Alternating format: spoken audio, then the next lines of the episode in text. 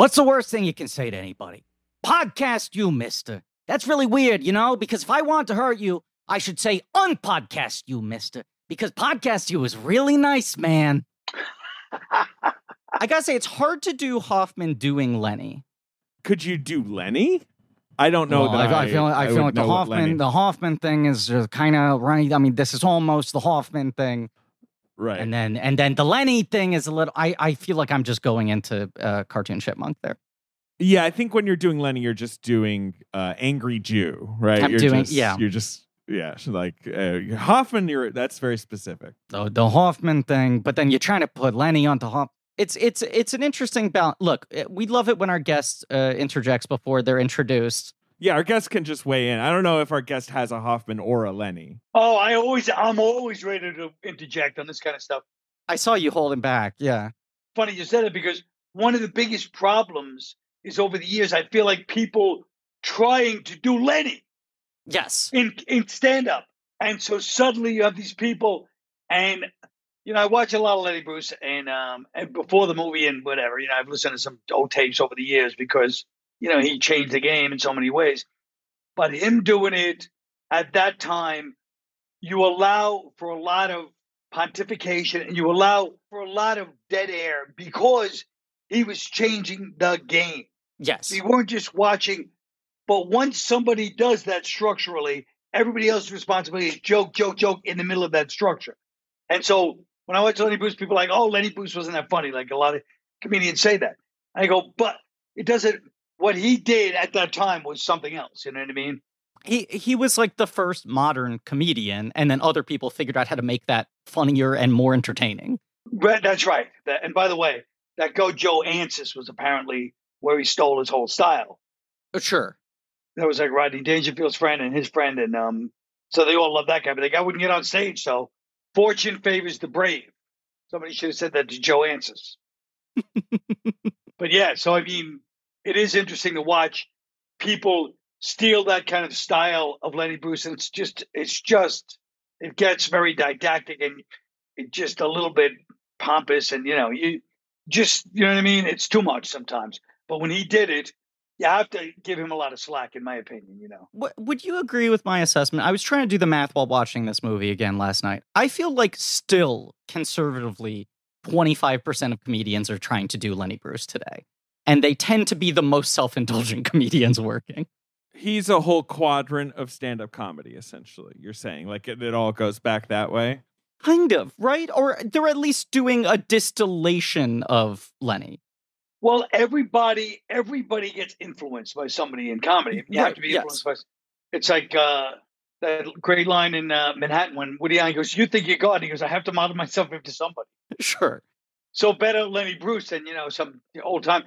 But uh, yes, I feel like he's had undue influence, not just on comedians. Now, here's what I'd like to attack: all thinkers on comedy, Great. Here we go. audience members, everybody, because not just comedians, but this idea, this romanticized idea of tortured truth teller is too much for me. Because here's the thing about comedy, in my opinion. Once again, something nobody says, in my opinion. you won't hear that on social media. Is that comedy, like doctors first do no harm, first make people laugh. So if you're not making people laugh, I don't even want to discuss. I don't care if you have the most breakthrough uh, revelations that change the world. Advertise as a philosopher. So when people go to see a comedy show, get the babysitter, whatever, they're supposed to. You're supposed to elicit laughter. That's the, what the advertisement for a comedian is. So if you're not doing that, I don't care how brilliant you think you are. You're not. You're false advertising. You're not shocking people. You're not freaking them out. It's this whole idea of like, yeah, man, I had the bourgeoisie and an outrage with my, you know, my observations. They can't handle it. These middle class morality, suburban, you know. And it's like, all right, that was when Lenny Bruce did it. It's shocking. Truly. Right. Right. 1960. You talk about the Catholic Church. You could have got your ass beat to death. You know what I mean? And so I'm just saying now, uh, going after the Catholic Church, not that they don't deserve it, but don't act like I'll be on stage sometimes making some stupid Catholic Church joke, and a couple of people are like, "Whoa," and I'm like, "Yeah, I'm really stepping out on a limb. I gotta watch myself. you know, you don't have someone being like, "All right, into the paddy wagon with you," Right. like the minute Exactly. And that's the thing. Is this romanticized thing that it's like comedy is, you know, chain smoking, tortured, get laughs.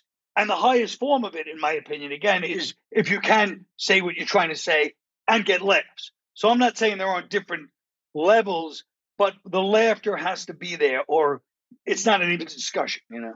And if 25% of comedians are doing some derivation of Lenny Bruce, I think the bigger problem is 15% of comedians maybe take all of the wrong lessons from Lenny Bruce, not just in their act, but in their sort of how they view themselves and their personality and this like I'm this radical disruptor, you know, I sermon on the mount. I need to yes, the tortured chain smoking black and white. Like when they're doing stand up and they're bombing, they think they look like Dustin Hoffman in this movie Mm-hmm. and someday someone is going to talk about how misunderstood they were at their time. Right. But that's also the responsibility of the people that have commented all these years because people love that idea of Lenny Bruce and it's stuck as this archetype for everybody. And I love it. I mean, I get it. I'm in there. I'm like, this is cool. He's like a badass. By the way, Dustin Hoffman, Lenny Bruce, horrible. Wow. Dustin Hoffman is one of the most amazing actors of all time. He tried. Either you're a stand up or you're not. You can't be not funny and be a stand up. So Dustin Hoffman's going like this the whole movie, which is rule one of what I would never do in stand what I can't imagine anyone doing stand up. He tells his joke and he goes like this kind of and nodding. smiles at the crowd. You're Lenny Bruce. Lenny Bruce was a badass and smiling like this, like, hey guys, are you in?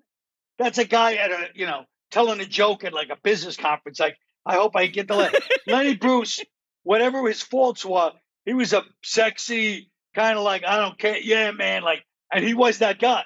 You know what I mean? He wasn't a guy that's up there like, hey guys, are you in? You know? I appreciate you saying that because I think with this movie, you you might watch it and come away with the basic take we're all talking about. Oh, well, Lenny Bruce, he wasn't that funny, and maybe the real answer is like, well, Dustin Hoffman is Lenny Bruce isn't that funny. Lenny Bruce might have been funny, but Lenny Bruce through Dustin isn't that funny. They said the guy that did the play, Cliff Gorman, was apparently Yes. great. Like they had that play that it's based on. But when it came to the movie, they have to have Lenny uh, Dustin Hoffman. Got to get the star. And and he's the fake Lenny in the Lenny within a movie in all that jazz. That's Bob Fosse's apology for not putting him in the film. He's very good in that. But again, even what Bob Fosse chose, because Bob Fosse's not funny.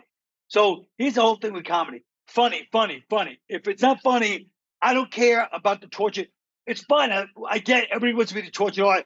Every, but if I'm watching a movie about, you know, oh, I don't know who that, like, uh, what was that movie? So like the Elton John movie, like Elton Yeah. John, his life, it's interesting enough. It's interesting enough.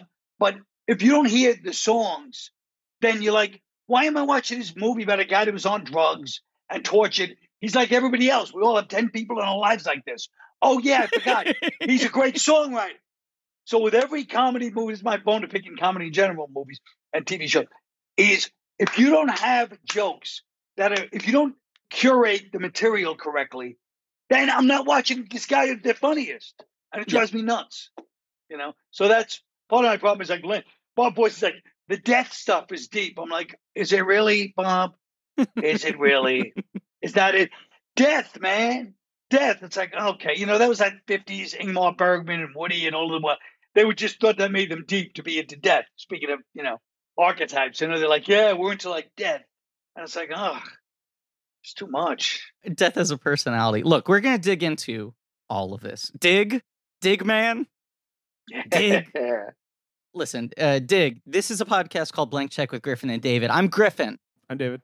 It's a podcast about filmographies, directors who have massive success early on in their careers and are given a series of blank checks to make whatever crazy passion products they want. Sometimes those checks clear, sometimes they bounce. Man. It's a miniseries on the films of Bob Fosse. It's called Pod That Jazz Cast. That's right.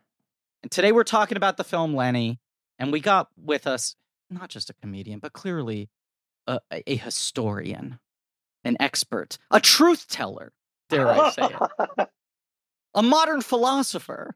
Yeah, what what is every euphemism for stand-up comedian also that, that exists? Modern philosopher, And look, all that stuff is great. That's the highest form if you're making people laugh the whole time. Right. So, oh, oh, so here's the main credit I'll list. Our guest today is funny. Yeah, that's it. He tells really good jokes and makes people laugh. That's it. Colin Quinn. By by the way, you know Cabaret, which I did you already guys do already Cabaret? We did Yeah. cabaret. Yeah. So did you ever hear that great story, the interview with um Joel Grey talking about Bob Fosse and how he he want Bob Fosse wanted to play the part, Yes. Right? And then he said it's either me or Joel Grey because he thought they wouldn't take Joel Grey, and they took Joel Grey. And then the first day rehearsal in Berlin, Bob Fosse did a flip. Did you see that? Yes. Yes. And he landed on his head, black and blue, and then he just rest of the time just drew. And he tried to cut Joel Grey out of the whole movie. Yeah. It's it's crazy. Yeah, and that was before this movie. So I mean, obviously his judgment was they were like, "Are you crazy? Joel Grey's the great part of the movie." So judgment, and he had no choice but to cast Dustin Hoffman. This is going to be an anti-Dustin. It's going to turn into an attack on Dustin Hoffman, unfortunately. Okay, here's here's what I want to say right off the bat. Because I know this is it, it's sort of the common complaint of this movie throughout the comedy community is just he doesn't get the the sort of rhythms of being on stage correctly. It's such a sort of literal uh impression.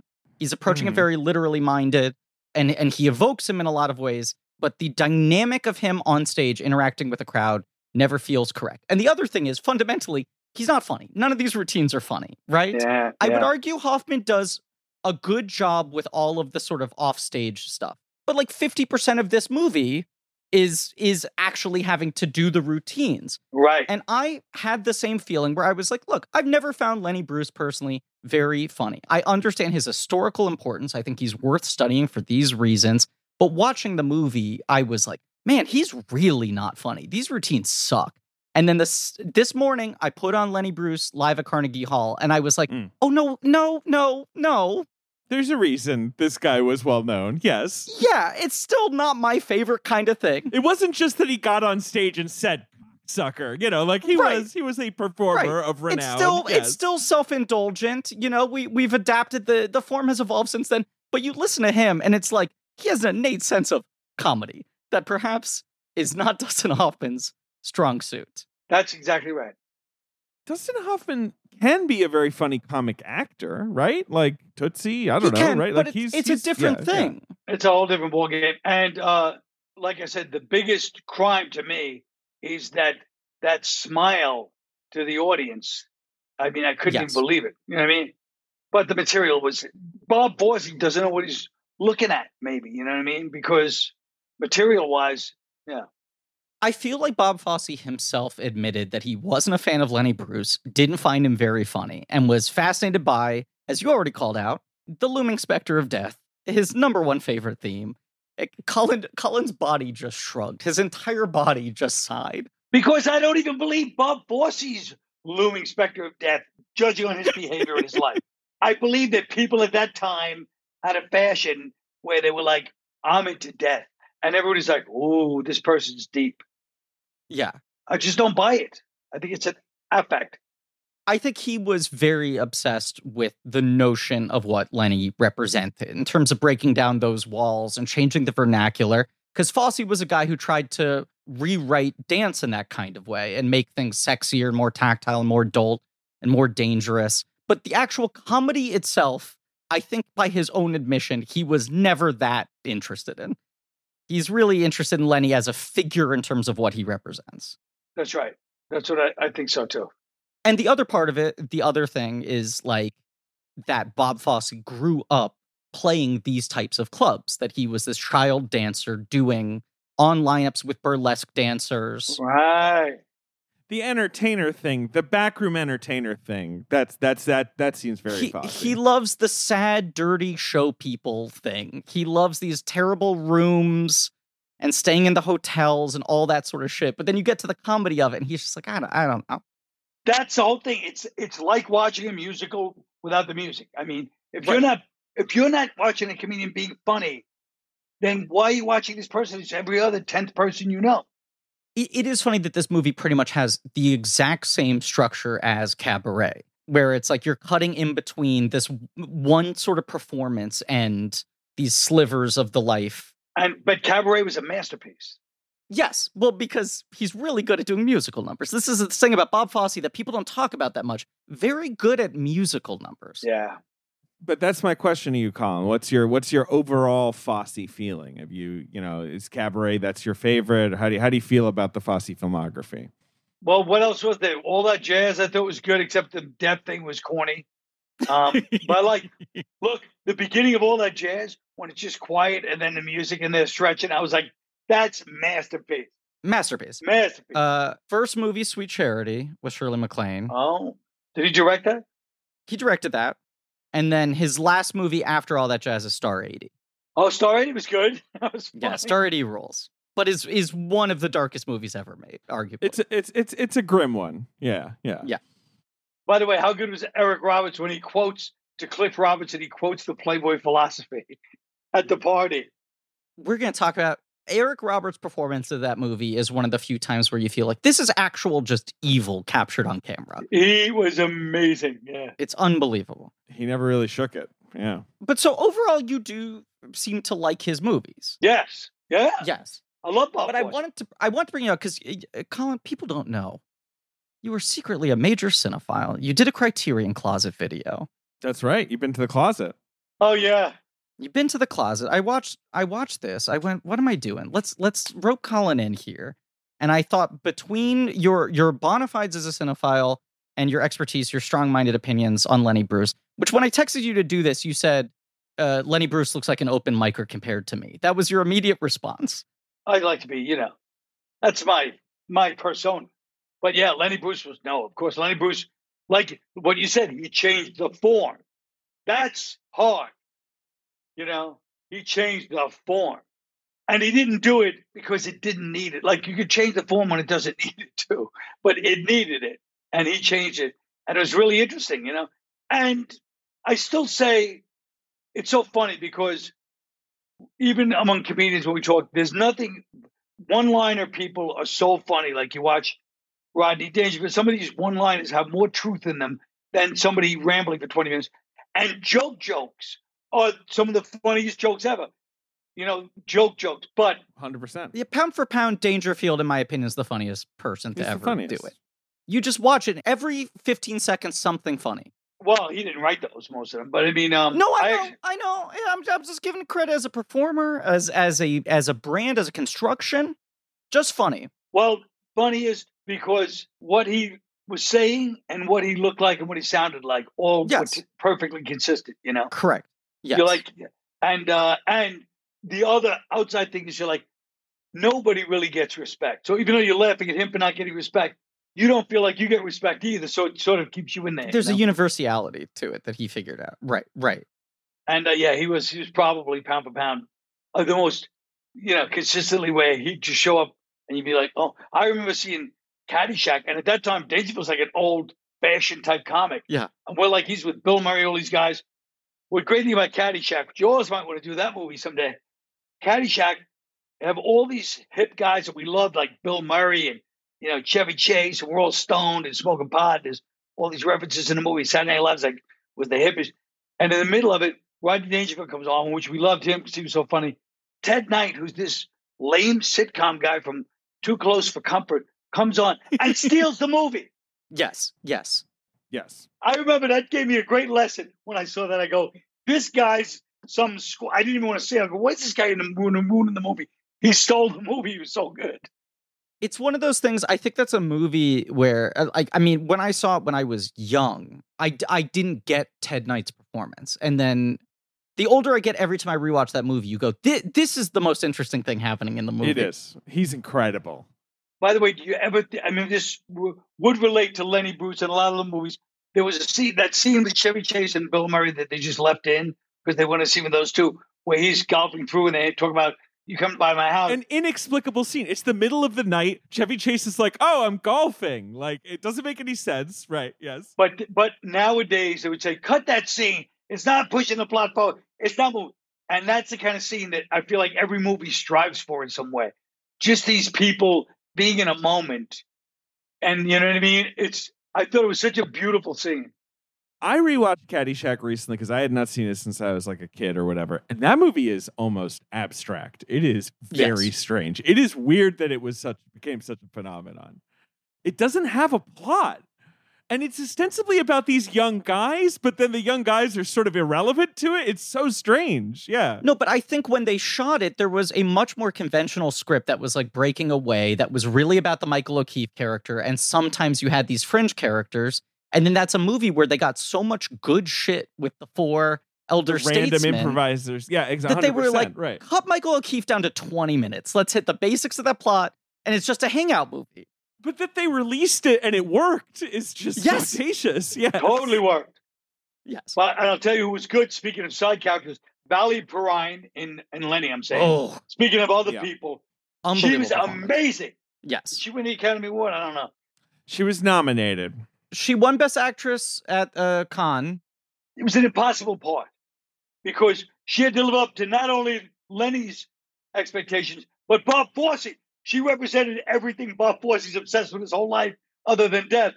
And she was that good where you're like every scene you're like yes. And I like the guy that played Milton Berle. Remember him? He's like Yes. putting his hand on her leg. Was good.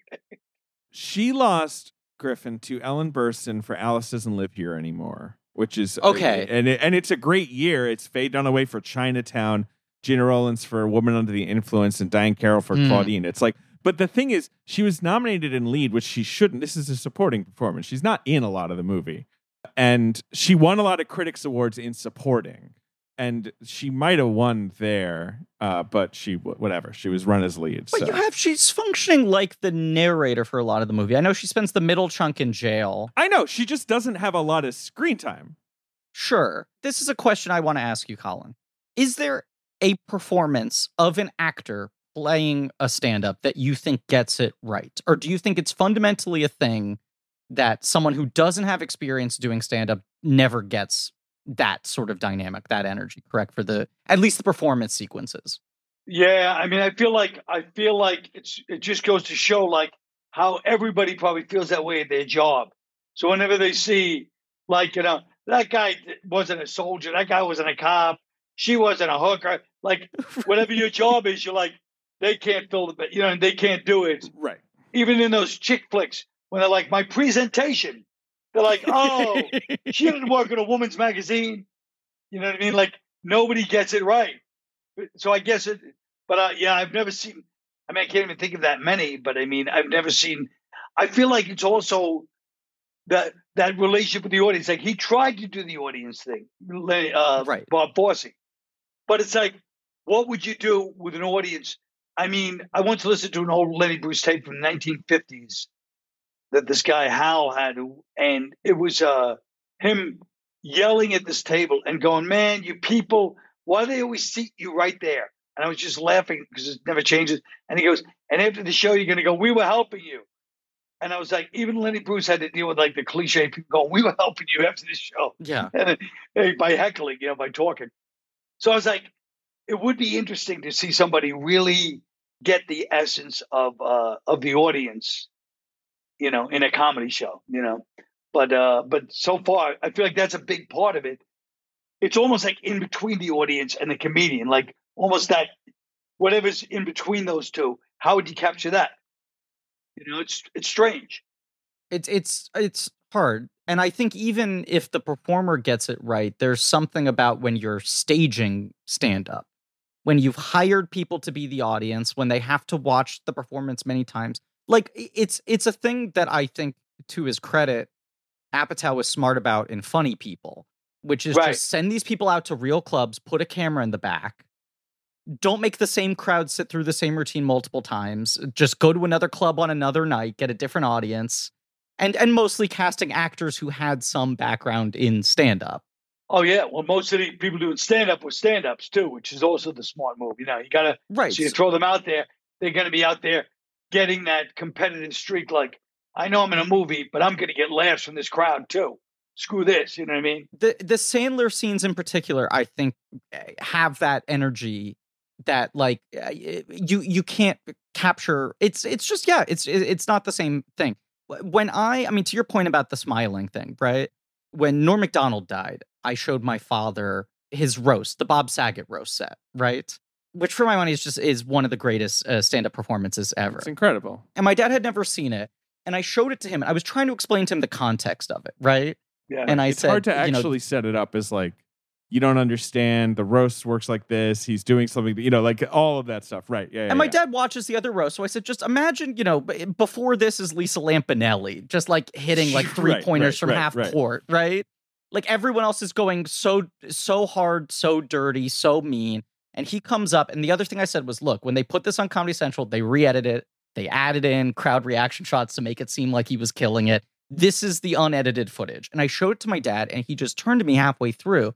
I was trying to explain to him because he was never really a norm guy, like why norm was important. And he turned to me and he went, This guy just didn't give a shit, huh? And I went, Yeah, exactly. And he went, like, that's fearless to get up there and tell jokes that corny Yeah. when everyone else has been. And you just watch his face, and he just isn't affected at all by the fact that he's playing to abject silence. No, he, he knew it. Right. And it's that thing, especially when Lenny Bruce was like fucking rewriting the form with his bare hands. Right. He wasn't getting out there on stage looking for approval, which is that thing. It's it's the actor insecurity, please love me thing that I think Hoffman has to that's how he relates to the idea of being a performer. Hundred percent. And I'm sure he gets that. Right. Yeah. That's that seems so inherent to Hoffman's yes. He can't think of not wanting to win their approval in that moment. And I'm look, and I'm sure Lenny Lenny Bruce wanted laughs the whole time. Lenny. Bruce never went out there to not get laughs. But like you said, it's the way it's the way of being like, okay, this is where I draw the line. You guys got to meet me halfway. I'm not Right. crawling. You know what I mean? Or else it's not funny. The worst thing in stand up, uh, to the guaranteed bomb, is anyone that goes out there needy. Anybody that goes out there and wants so badly for the audience to laugh, they withdraw. It's like a, it's like trying to, you know, get somebody attracted to you. If you go in like this, ah, they're like, eh, get away from me. There has to be a little bit of, you know, yourself, your yourself in there. Like, hey, I'm drawing my boundary too, you know. And I think that's what uh, yeah, that that was missing. But I don't want to put it all on him because a lot of it was, you know, the our favorite director, Bob Fosse. You know what I mean? Yeah, let's let's dig into how this movie got made. Yeah. So this movie obviously is coming right after Bob Fosse is just the most enormous success. He wins Best Director for Cabaret at the Oscars. He wins Best Director at the Tonys for Pippin, and he wins Best Director at the Emmys for Liza with a Z, all in the same year. Yeah, he's the the first and still only person to essentially get the directing triple crown Right in one year. in the same year. Yeah. And his reaction, which seems very Bob Fosse, is to enter a state of massive depression. Right. Which you know that that that you know that makes that that tracks with his entire sort of creative process, basically. But he was also, I only know because probably a few years later, and I was a lot younger, I used to eat massive amounts of speed and chain smoke. And believe me, when you're not when you're not on the crest of it, you're in a depression. sure. Right, right, right. I mean, that makes sense. He, he's so high low. Yeah. Ann Reinking, who's his girlfriend, you know, obviously, uh, we'll talk Mhm. about her more uh, and all that jazz. But she she brings up this Looney Tunes cartoon called Showbiz Bugs, where Daffy and Bugs Bunny are in competing acts. The audience loves Bugs. Daffy keeps trying to outdo him and he can't. And Daffy figures out the only way he can do it is to blow himself up. And the audience goes wild. Bugs loves it and claps. Daffy his ghost floating up says, I know, I know, but I can only do it once. And Ann Reinking is like, That's Bob Fosse. Like, Wow. she's on his cartoon. I just had to read that quote. It's so good. Yeah. That's a good quote. Yeah. And it, it's one of those things. I mean, there's sort of the the whole episode of Fosse Verdon, the the series, which I highly recommend if people aren't watching it or haven't watched it before this. There's the episode that's all about this insane year for him that ends with him in a mental health clinic. Like he's just had a complete psychotic break. And it is that thing. Yes, obviously aided by living a fast lifestyle, taking speed, chain smoking, you know, all his vices and whatever. But I think for a guy like that, when you start elevating to higher and higher highs, it only creates a greater distance you can fall. Well, then a guy like that, anybody, Yes, absolutely. any athlete, any star high school athlete, and then in college you're on the bench and everybody else goes on. you know, it, it rocks your world. You know. And, and I think Lenny Bruce was so. Uh, I, I, I said Lenny Bruce, Bob Fosse, but I think uh, uh, similarities here. What he's sort of relating to. Uh, Bob Fosse was so self-hating and always felt so unworthy of love, and was constantly chasing love in all areas, but never actually feeling loved. But wait a minute. Name the percentage of people that don't that that does not describe Oh, every the whole world. I'm saying, welcome to the. That's what I'm saying. Welcome to the world, Bob. absolutely. But I think when you have a year where everyone's fucking lauding you as a genius, the his reaction to that is you fucking phonies, you pieces of shit. I'm a phony. I'm a piece of shit. You know. I don't know. I don't know. I don't know. I mean, I I don't know if I buy that. His reaction to this is he checks into rehab. Uh, he doesn't like it. He says he didn't like lithium because it killed his sex drive. And uh, he said, I knew it was time to check out when I started putting on shows for the other inmates. Uh, so then he comes out. He's got three things going, Griff. Mhm. He's got The Little Prince, uh, which is sort of this passion project uh, that Stanley Donen is working on. You you love that book, right, Griffin? That's that's a big thing for you, The Little Prince, the children's book. Yeah, but was but he so he's in that movie as an actor. He plays the snake. Was was he at one point supposed to direct it or produce it or something? Well, he choreographed that sequence, I believe, Sure. and uh, Donen at one point gave over a lot of control to him for that. But I guess I guess that's all he works on. Yeah, yeah, yeah. Ha- have you ever seen that movie, Colin? It's incredibly bizarre. It's it's a Lerner and Loewe Little Prince adaptation that Stanley Donen did in the 70s with Bob Fosse and Gene Wilder. It's inc- and, and a child and a child in the middle of the desert. I I love it, but it's yeah, it's bizarre and there's like 10 minutes of the movie that Fosse just uh, takes over and it becomes Fosse in head to toe black leather in the desert uh, seducing a child playing like the snake in the Garden of Eden. Oh, and Bob Fosse plays the part. Bob Fosse plays the part. It's incredibly bizarre. The other thing, obviously, is Chicago, which they're trying to turn into a movie. Doesn't happen.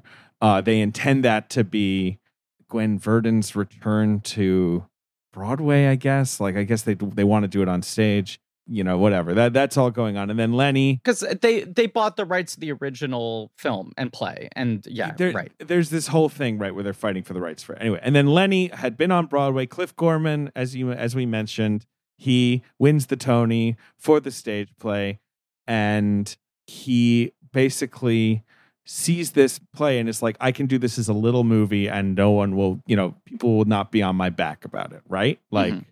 Mhm. he rather than rather than try and cash in the big check post cabaret he's like well i can absolutely understand how this would work as a movie and like you know i'm just gonna do it. I'm just gonna do it as a very small movie. And you know i guess that makes sense.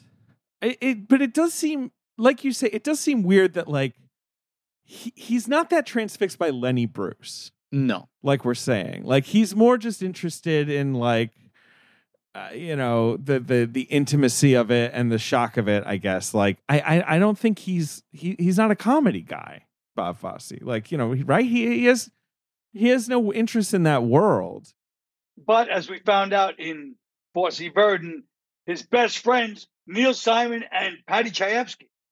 yes, right it, it is. My So they favorite thing about that yeah. show is that Paddy Chayefsky is is like LeBron James in Trainwreck. That it's like, what if your best friend in this romantic comedy saying like, "You're fucking it up, Bobby"? Oh, I love it. That was the reference. as he's researching Lenny Bruce, he's reading all these interviews with him, and he has the idea of like, okay, that can be the format of the movie, right? It's basically Mhm. question and answer, trying to dig into like who was the real guy, this sort of Rashomon approach, talking to different people who knew him. The movie is written by Julian Barry, who I mean Wrote the play, written the yeah. play, and you know all that. And they bring in Dustin Hoffman because Fosse wants Cliff Gorman, but the studio is like, absolutely not. The studio is United Artists, I think. And they're like, you need a movie star.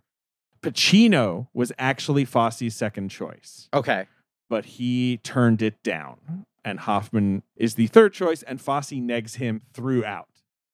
Basically, Ho- Fosse the whole time is like, look, you weren't my pick. Sorry. You know, I hope you'll be okay. But like, I, they do not have a good relationship on set at all.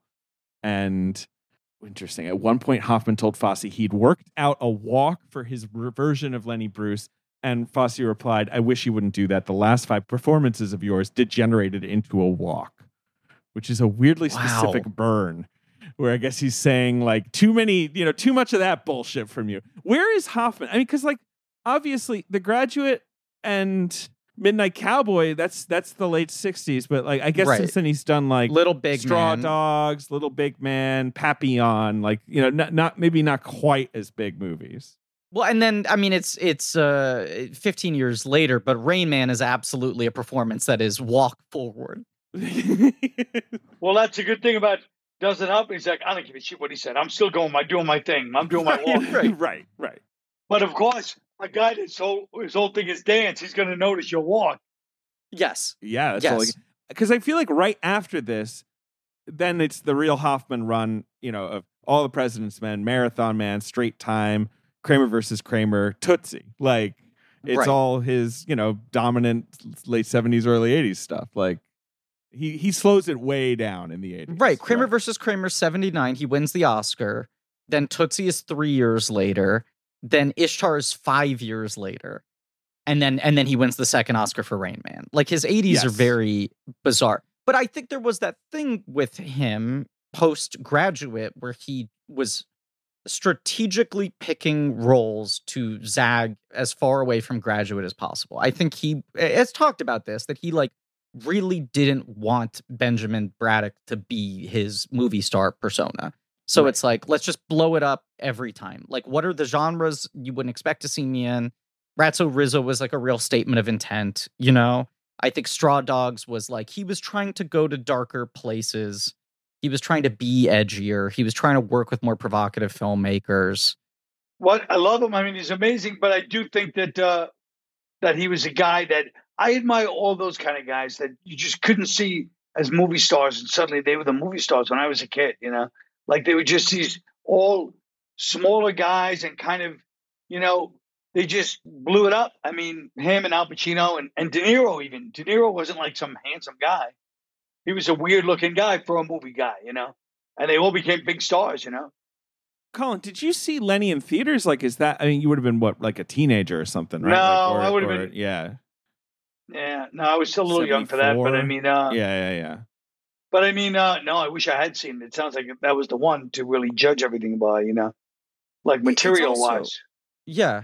It, it's also the thing of like, not only did these guys become unconventional movie stars, but Hollywood was in such a state of upheaval that like anything they wanted to do would get greenlit, regardless of how risky it seemed, because they didn't know exactly what the audience wanted. Like they were chasing a very amorphous younger audience. So this weird reality of like, if if Dustin Hoffman wants to do a Lenny Bruce biopic, it's a go picture it's as easily greenlit as any fucking action movie The Rock wants to make. Obviously, at a smaller right. Oh, it budget. a cheap but movie, the fact right? Yeah, that yeah, this movie ends with his dead body on a floor, like the fact that the whole movie is living in like the slums of this guy's depression, doesn't matter. They're like Hoffman. Anyone will go see anything he does. But that's his, yeah. Plus, there were so many future options in those days. But here's the problem: if I go to see a movie about a comedian and I'm not laughing throughout the whole movie, that's a tone. Like I said, that's the narrative, the romanticized thing everybody wants now. Comedy. It's really dark behind the lights. It's as dark as as sanitation department. It's as dark as electrical engineers. You understand? It's all the same. There's not some, you know what I mean? This is ridiculous. It's been driving me crazy my whole career. No, But they're the- like, Colin, don't you understand? They make us laugh, and yet they are sad. You know the duality there. It's just so incredible. Believe me, I understand. I understand as well as everybody else what the you know what the thing is, the dichotomy between on stage and off stage, and how you feel a certain. Way. But again, once again, every job that you don't think nurses go, nobody cares when I feel pain. I'm working all the time on pain. That's just life, you know. it's too much. But people get it thrills everybody, you know. Whoa, you know.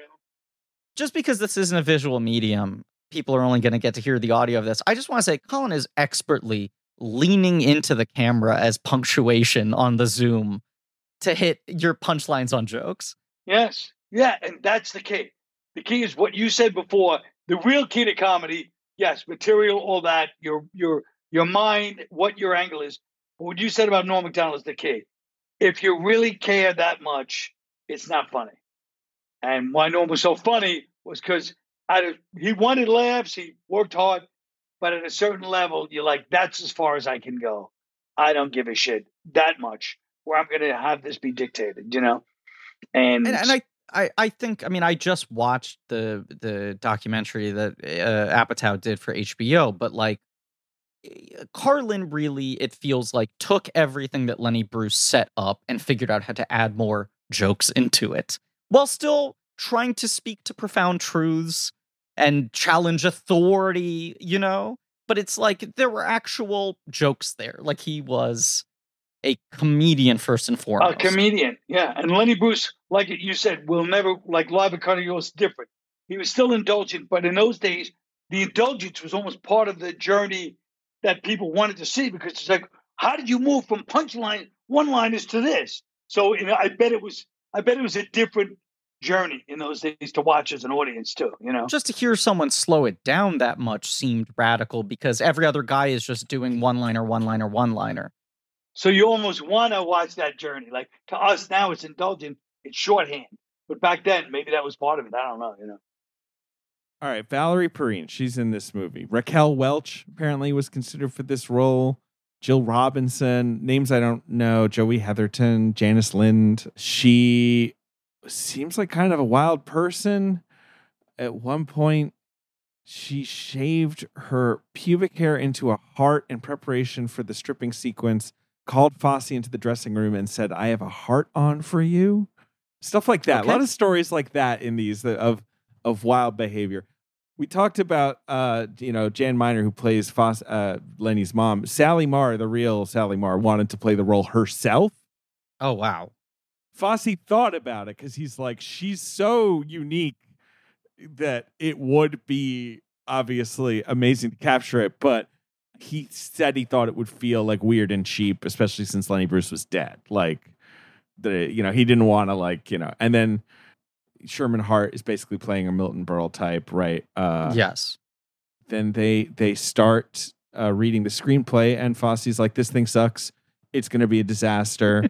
and they then pivot to the the interview type thing to present the movie and that is uh, according to Fosse what saved the movie but Dustin Hoffman hates it like Dustin Ho- I don't know are there stories of Dustin Hoffman being chill and nice on set though like no. I feel like he's always supposed to be the prickliest guy of all right like but in this case he's probably right he was right it was a bad screenplay well, but but the other problem is it's like I think Fosse's creating that superstructure of the interviews to compensate for the fact that the Hoffman doing stand up is not compelling enough to carry the movie. Yeah. But again, they should have, you know, they didn't do that in those days. Like bring a stand up in and try to sure. explain. And again, the material, nobody could have killed with that material either. Some of it was funny actually at the beginning, but it was just, I don't know. And by the way, Milton Berle paid for the funeral, even though the play abused him. They didn't say that he paid for really? his funeral. Yeah, he he paid to put him in the ground. Yes, uh, according according to sources.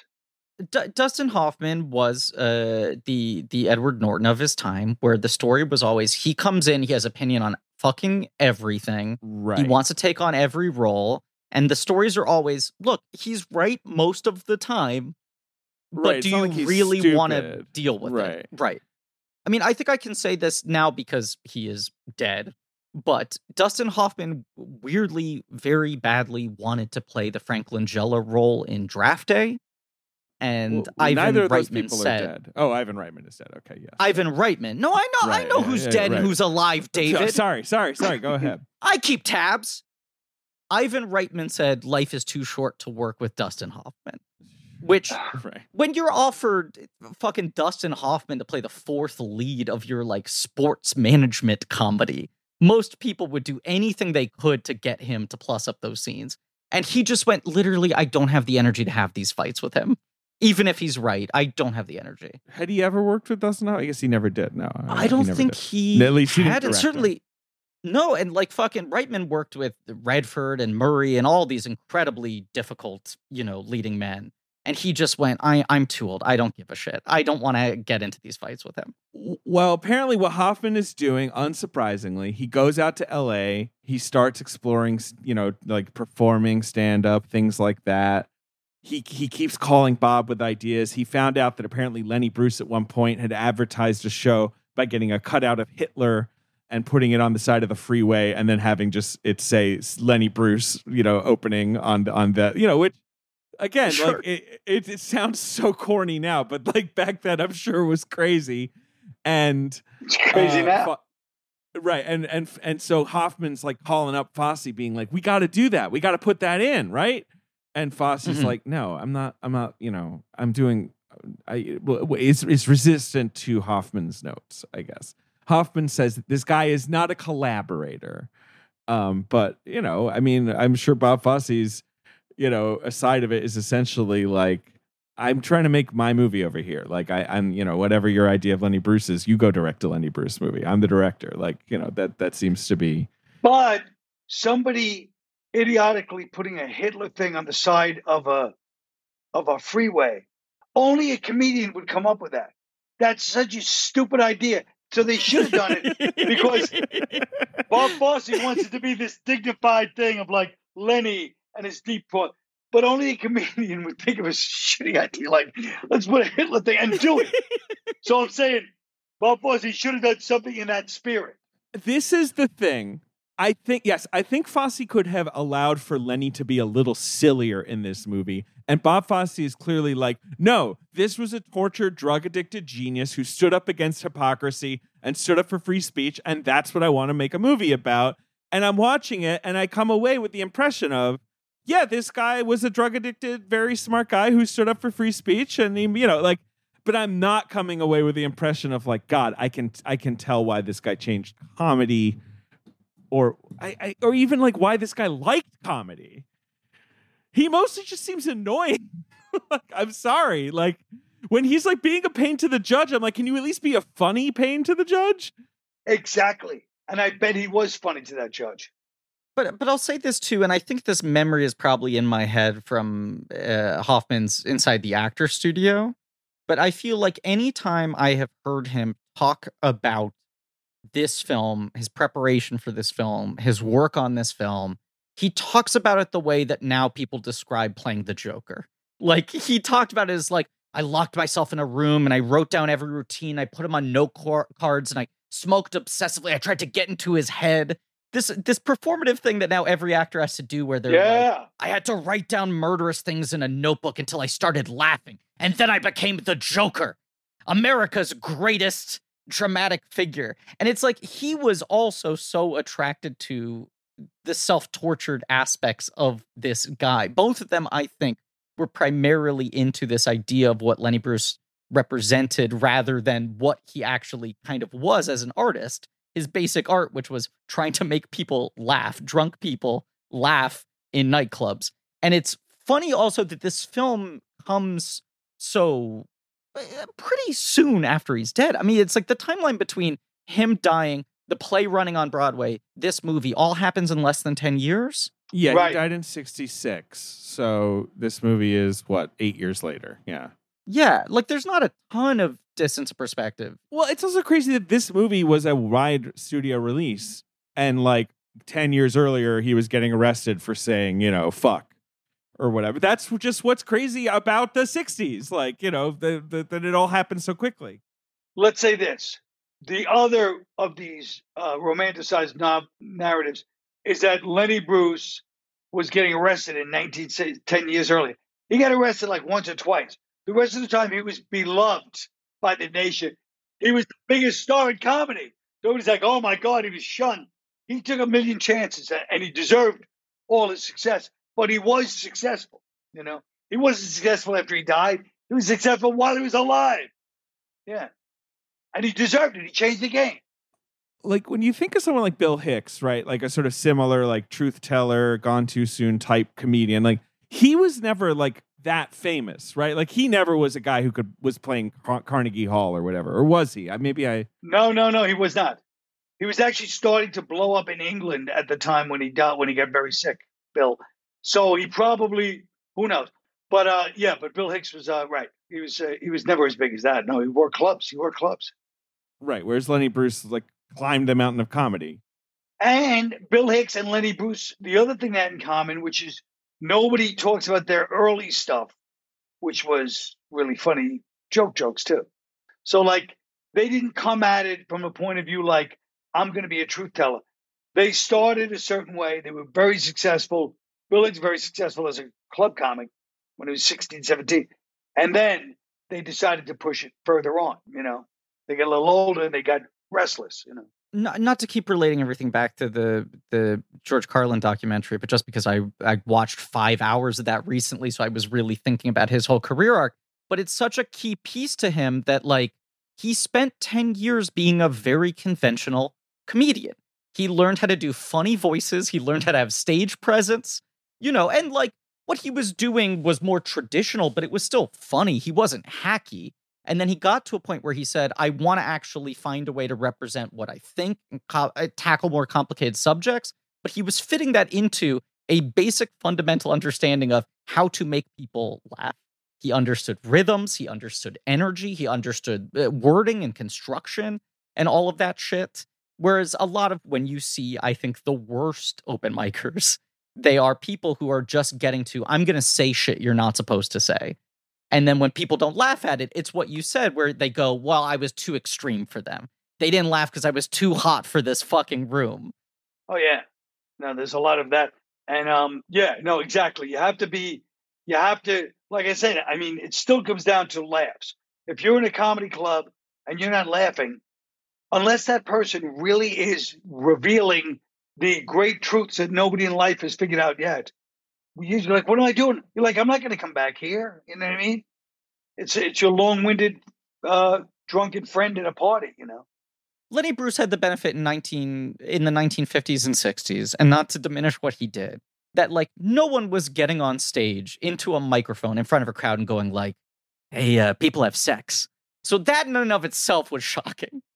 That was truly a thing that had not been verbalized in that kind of sphere before. Yes, people would make like everything was an innuendo, and it was although there was some truth to it because else people wouldn't have laughed at those people one-liners like they're laughing at mother-in-law jokes because people's mother-in-laws live with them and everybody's wedged together and the mother-in-law was judging them a little bit because she she hadn't judged her husband and now it's the 1950s she's like this son of a bitch. I see what they're doing now i didn't see it when i was young so i mean it was all true stuff that was funny but lenny bruce is like I'm telling you the, the, the thoughts in my mind that we don't talk about. Which is and when he's starting out as a, you know, evolving into that stage as a stand-up, sitcoms are still showing married couples in separate beds. There's this thing where it's like, well, we all know this doesn't represent reality, but we obviously but we just don't want to talk about it. it. right? We don't right, want to talk yeah. about. It. So merely saying the thing, as you said, was like, well, you're verbalizing something that hasn't been said before. That alone is going to give you a lot of juice. Absolutely, yes. and he, yeah, yeah. I mean, he did. There was a lot. I bet.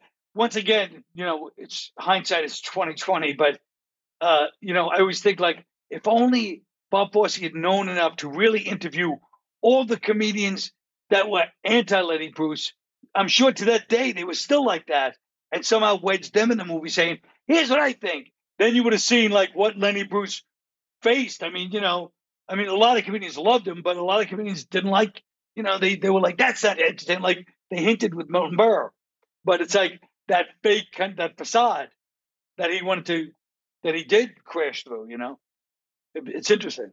I had the realization watching this. I was watching it with the the woman I'm dating, and I during one of the more eh, sort of uh, self indulgent uh, runs he has and especially with Hoffman trying to overplay the drama in these things. I think that's another thing is like in all the stand-up performance scenes, Hoffman is so into playing the self-tortured aspect of it that that's smothering the comedy a little bit, even though I think Fosse is selecting least funny stretches of his material. But I, I said to her at one point, I went, this is really just that Twitter thread that you roll your eyes at now. Like every one of these routines that they show in the movie is like Matty Yglesias going, let me try to explain something to you. And then in brackets it says one out of 27. And you go, holy fucking shit. What is this? What is this fucking guy? Hey, dig this. I'm gonna tell you how these things fucking work. And you're like, okay, mute, you know? It is interesting to see the crowds in this movie, the audiences, and to imagine that at least, right? Like what like a 1950s s- s- comedy concert goer would would have been like, right? Like someone born in the turn of the century who's like, all right, what's this guy gonna say? And he's getting up there and he's being like, men and women, they have sex with each other, and they're, you know, like, it is. It, that's what I was kept trying to put my head in, like in that space, in in like like what what was the crowd back then? it, it is in many ways the most traditionally biopicy scene in this movie. And this is a movie where like I agree with all of the criticisms we're saying. I still kind of love this movie just in its construction and its approach to the biopic. In the same way that Cabaret is Fosse trying to blow up what a movie musical is. And I do think while not totally understanding the subject, I think the form of this movie is really interesting and is a form I wish more biopics followed rather than trying to conform people's lives to very traditional three act structures. But there's that scene in the script that feels like the most biopicy scene where his manager comes backstage at the strip club and is like, I can't explain this to you, but people think what you're doing is about to be a thing. They think this is in and you're on the cusp of something. And he's like, I don't want to go back to fucking clubs. I don't want to do mother in law jokes. The great thing about performing at a strip club is I can say anything and no one gives a shit. And the manager being like, no, but what I think is about to change is people at traditional clubs will let you talk like you're at a strip club. Right. And it's Right. that right. realization of he only finds his freedom as a comedian when he's accepted that he's in a place where like none of this fucking matters. This is a a, a fucking den of depravity. I can just talk. Exactly. Yeah, yeah, yeah. Right. Yeah. Right. And this cultural shift of something is changing and people now maybe want to hear the tie get loosened. Yeah, and maybe not for the better. What about this though? You say traditional biopic structure. Unfortunately, I just made I made sure it was an earlier movie. I just googled it. There was another biopic that had that st- uh, uh, structure, and it was called Little Big Man, and it was four years before Lenny. And you know who started Yeah, that? with Hoffman, Dustin Hoffman. Dustin Yeah. Dustin Yeah. Hoffman. Hoffman. Arthur Penn movie. I'd never seen Little Big Man. That's like a classic revisionist western, right? Like that's uh, you know, hey, the Wild West wasn't so cool. No, right. I saw it when it came out. I was a little kid, and it was a big. That was a big hit. Lenny was not a big hit when it came out. At least people thought it was kind of disappointing, even then. Some more context on Lenny. All right. it shot for a hundred days, which is insane. Fosse claims more like 80, but no. Uh, apparently, one thing he insisted on was the extras for the crowds. He would only let them watch two performances max. So they had like 2,500 extras in one week and they would cycle them in and out because like Fosse was like, I need them to have authentic reactions. And, you know, like while they're shooting performances. But like, this is the thing like, as much as this is Bob Fosse making a small movie, he has the clout at this point to make demands like that, right? Like, I mean, there, there was that thing. It, it, they they dramatize it in Fosse Verdon, but the whole idea was like, Bob, you just got out of rehab. Your health is fucked. Your brain is fucked. Like, maybe take a break. You've had this crazy year. And he's like, No, I have to keep working. I'll tackle a small movie. It was a play. I can keep it stage bound. I can shoot it on location. And then very quickly, he was like, We got to go to Miami. It has to be real Miami. We have to go to all these clubs. We have to shoot in three different cities. It's got to be interview form. We're going to cut it all up. It's going to be this whole, yes, 100%. And is he the off-camera voice of the interviewer in this? I, is he? I don't know. I, I, I mean, that makes sense. So there's no one credited that I can find, but uh, yeah, I always make sense, assumed right? it was. Yeah. There's one anecdote that I think is is kind of you know an example of Fosse being totally right, where like while Hoffman's doing a routine, like they'd finish and Fosse would be like faster, faster, faster, faster, and Hoffman would be like nobody talks like this, and after 20 takes. Hoffman does it so fast, and he's like, "Well, he was right. Like that is actually what I was supposed to be doing the whole time." You know. And when I hear that story, I'm like, Hoffman doesn't seem to get it to me. Like if he if he thinks stand up comedians like, oh well, no one talks like this, but like that's how people talk on stage. Like that that is part of the sort of unreality of a stand up. Like that's what's that's what's cool about it that they're that they're It- talking it's so funny rapidly. that yeah. Eh, that it sounds like they both didn't get different parts of it and were fighting on on how to do it while both of them were sort of misunderstanding. Look, I don't love this movie. I feel like you like it more, Griff, but you've also seen it more. I have, and I, I said this in an earlier episode, but this was like when I was in high school, I saw this movie on TV and I was sort of so blown away by the style of it. And this was the first Fosse movie I'd seen that then I dug into him. And it's like I I prefer Cabaret, all that jazz, Star 80 greatly to this movie. I think those three films are perfect masterpieces, essentially. And this is a step below, but it always kind of holds the spot for me of like catching it on TV by accident and going like, what is this? What is this filmmaking style? This sort of Fosse, like everything's a montage, you know. There are things about this movie that kind of great, and it's not something I really ever feel the need to rewatch. But like, it looks so good. It It's looks like the the cinematography kind of is so incredible, and then everything else you're saying, all the montage stuff, all the stuff that's obviously influenced by like Fosse watching like new wave movies and you know French movies and all you know like his sort of like the lingering little art influences, like all it, the fact it, just looks incredible. So it's worth it's worth something to me just aesthetically, like beyond. it's got a, it's got an incredible texture. I mean, like Colin, you summed up perfectly, which is just like if if you're watching Rocket Man and it makes the Elton John song sound bad, you fundamentally failed. When I watch this movie, I have to divorce. I have to sort of compartmentalize. I don't think this movie does a good job of arguing for Lenny Bruce's value in any way.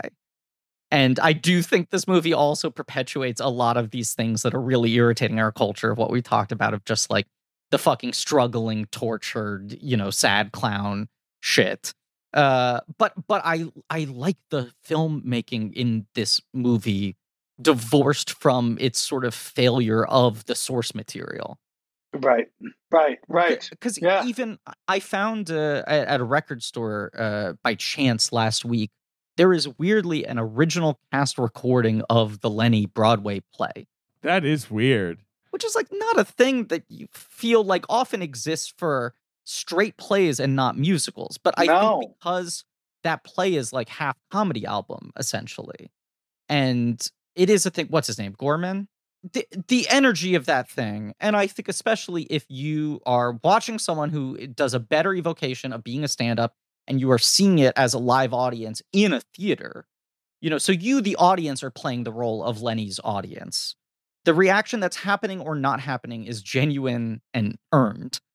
You're not going to laugh unless this guy is successfully selling these jokes versus a movie like this, where we're watching dramatization of audience response. There is an energy to even listening to the fucking cast recording of it where you're like, this works. And this is how many years later? Back in 1974, it was probably worked ten times better. Yeah, absolutely. You've seen- yeah. Thousand, you've seen thousands of comedians since then. In those days, people saw like eight people. You know, Right, right. It, the movie shot by Bruce Surtees, obviously, by the- you know who's Robert Surtees' son, and Robert Surtees shot Sweet Charity. So Uh-huh. he's bringing, but that guy becomes Clint's guy. That guy works on so many Clint Eastwood movies in the seventies and eighties. He also shot like Beverly Hills Cop. He's he's sort of like a big cinematographer in general.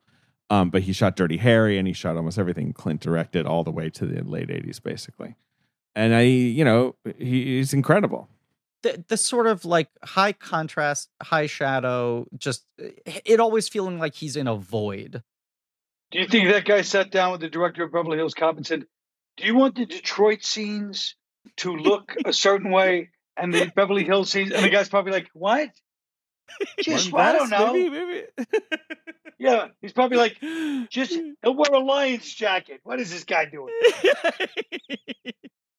Oh, Martin Brest is a good director, so oh yeah, yeah, yeah. Uh, the only other at one point that I this is very funny. Fosse's paranoia was so intense that he saw a big bearded guy on set and was like, "That's Francis Ford Coppola. You're trying to replace me." He just saw a guy who was heavy set and had a beard, and he was like, "You're getting the guy like like Coppola is like lurking over his shoulder." I guess I don't know. Francis Ford Coppola would have been. Yeah, he might have been good. I don't know. I mean, is this is this the same year? Same year as as Godfather Two. Yes, and which means it's also the same year as the conversation. Yeah. Yeah. Yeah, yeah. I mean, the Best Picture nominees this year are Godfather 2, which wins, Chinatown, The Conversation, Lenny, and The Towering Inferno, which is the sort of, you know, the concession to big, big blockbuster filmmaking, I guess. But, But, uh, it's a- it's a pretty strong five, fucking yeah. year for movies. And even though Fosse beat Coppola for director last time, they were up against each other. He- We've read all these interviews where he had this chip on his shoulder about the fact that he didn't win Best Picture. Right. I mean, the director nominees are Coppola, uh, Fosse, Polanski, and then Francois Truffaut for Day for Night and John Cassavetes for A Woman Under the Influence. It is a an astounding five. Right. Yeah.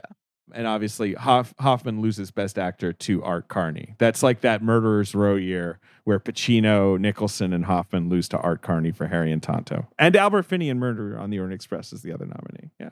That's that. eh, yeah, that's a little. Yeah, Uh, I've never seen Harry and Tonto, so I can't weigh in. I've never been able to like. I don't know how much of a robbery that is. Have you seen Harry It's and him and a- Tonto? Cat. Have you seen that movie, Colin? No, no. It's a Mazursky movie. But it's like he's a lonely guy with a cat, right? Isn't that what it is? Yeah, Tonto's the cat. He goes cross country. That's all I got. I don't know. Then yeah, so Fosse shot this movie. He shot like four hundred thousand feet of film. You know, it was way too much. He's jumbling up the chronology while in the edit room and all that, and he's uh, smoking one million cigarettes a day. And uh, th- this is, I think, I think an anecdote we shared on the cabaret set. But he would he would forget about the cigarettes when he was smoking them, and they would burn his lips. Like he would like peop people would have to take cigarettes out of his mouth because he would forget to take it out. Just just all these like sort of stories of his mania. Yeah. What, wouldn't he rip the filters off his cigarettes? Wasn't that another thing with him? A lot of people used to do that. A lot of those people used to, in the 70s, people did that in the 70s all the time. Give me come on, I need it straight. Why would you filter it? Right. I used to study with Bill Hickey acting, and then it was like, so he was this great old, you know, you know, Bill Hickey, he talked like that, he was old. Yeah, acting yeah, Right. yeah. Yeah, yeah, yeah. From from uh, uh, From Prizzi's on. Prizzi's right? on, yeah. Right. So he'd sit there in class and talk, and you do a five minute scene, he'd talk for an hour. And, but he'd always compare, like, if somebody's doing, like, you know, the win- oh, Winter's Tale, he'd compare it to, like, I saw, you know, uh, one of his friends was on Love Boat last night, and she did this scene where she entered her, they, the captain's table, and she said this. It was always, but he would smoke the whole time. And by the end of class, his clothes would be covered in ashes. But I mean, covered in ashes. And his fingers Yeah. were all like discolored from cigarettes. Oh, yellow. cigarettes. Yeah, right. Yeah, he smoked all the time. He's covered in ashes every class. His hair would be covered. And we all smoked. So Jesus. the whole class was smoking, but he was exceptional even then. Yeah. Smoking in class? I'm sorry. Is that what you said, Colin? Yeah, yeah. No, everybody smoked, and but he smoked more than anybody. And it's funny because I ran into this lady the other day who's in her 80s, and we were talking about uh, Bill Hickey, and she goes, "We used to have a class." She goes, "In the 50s, I think it was Meisner or Bill Hickey." She goes, "We would start at 11 at night in like 1956, and go till eight in the morning." And I was like, "What a cool!" She goes, "It was so cool. Like even then, we knew like this is a special time in New York. The class starts at 11 at night." and we'd all come in there and just hang out and do this acting class, this big acting class in the middle of the village when it was dirt cheap and you know, interesting. And and Ben producer Ben, by the way, just to contextualize for you better, uh, you probably know Bill Hickey best as Don Uncle Freddie Frederico in the Jerky Boys the movie. Oh, there yeah, you go. okay, sure. I think course. isn't he all in? He's in Christmas Vacation, right? He's in one of the vacations. He's Uncle Yeah. Lewis. Yes. Yeah, there Yeah, That's he's it. in That- Christmas yes. Yeah, yeah, yeah. Vacation. That's right. Yeah, yeah. But ben, ben just heard cigarette smoking teacher, and he's like, "That's my kind of school." Is that is that what's going on? yeah. I mean, it just I, I- that wasn't an option for me while I was in school, but it sounds nice. Yeah, it was great. It was great. As anyone who's seen all that jazz knows, while he's making this movie, he's working on Chicago at the same time, and he has a gigantic heart attack because that's what all that jazz is about, right? It's about working on this and Chicago at the same time, and then completely Right, right. cratering.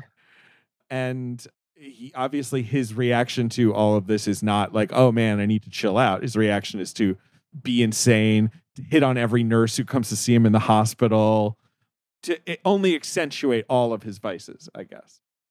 And uh, he wrote in his will at this time, this is sort of a famous thing about Bob Fosse, that he would bequest $25,000 to uh, a bunch of friends so they could go out and have a really nice dinner, uh, which was actually in Bob Fosse's will.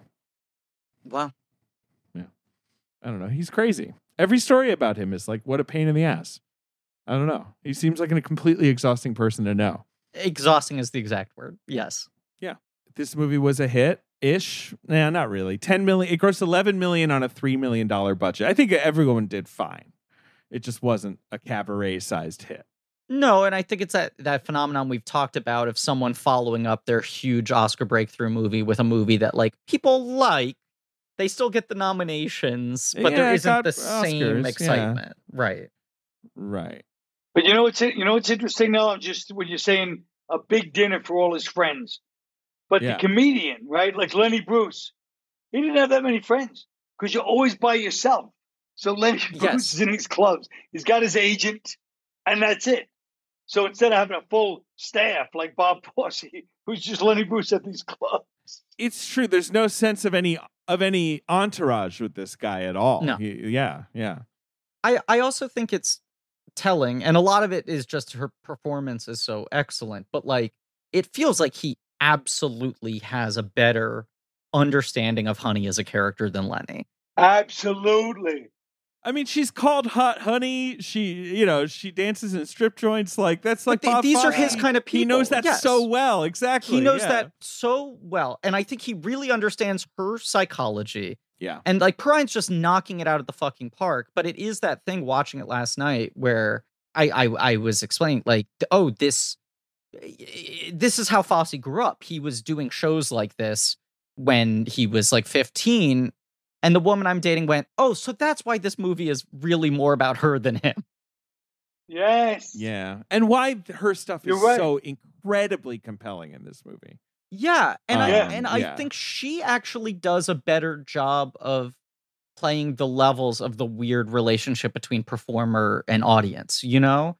Especially cuz she gets to jump around in time so much. But her telling the story from, you know, present day with perspective, when you see her performance scenes, when you see her vulnerability off stage, her varying levels of control over her vices and everything. She's just like so fucking good. She's great. She's amazing. Yeah. I know her best from Superman. I mean, I know that's, That's- basic of me, but like she's the henchwoman. Yeah.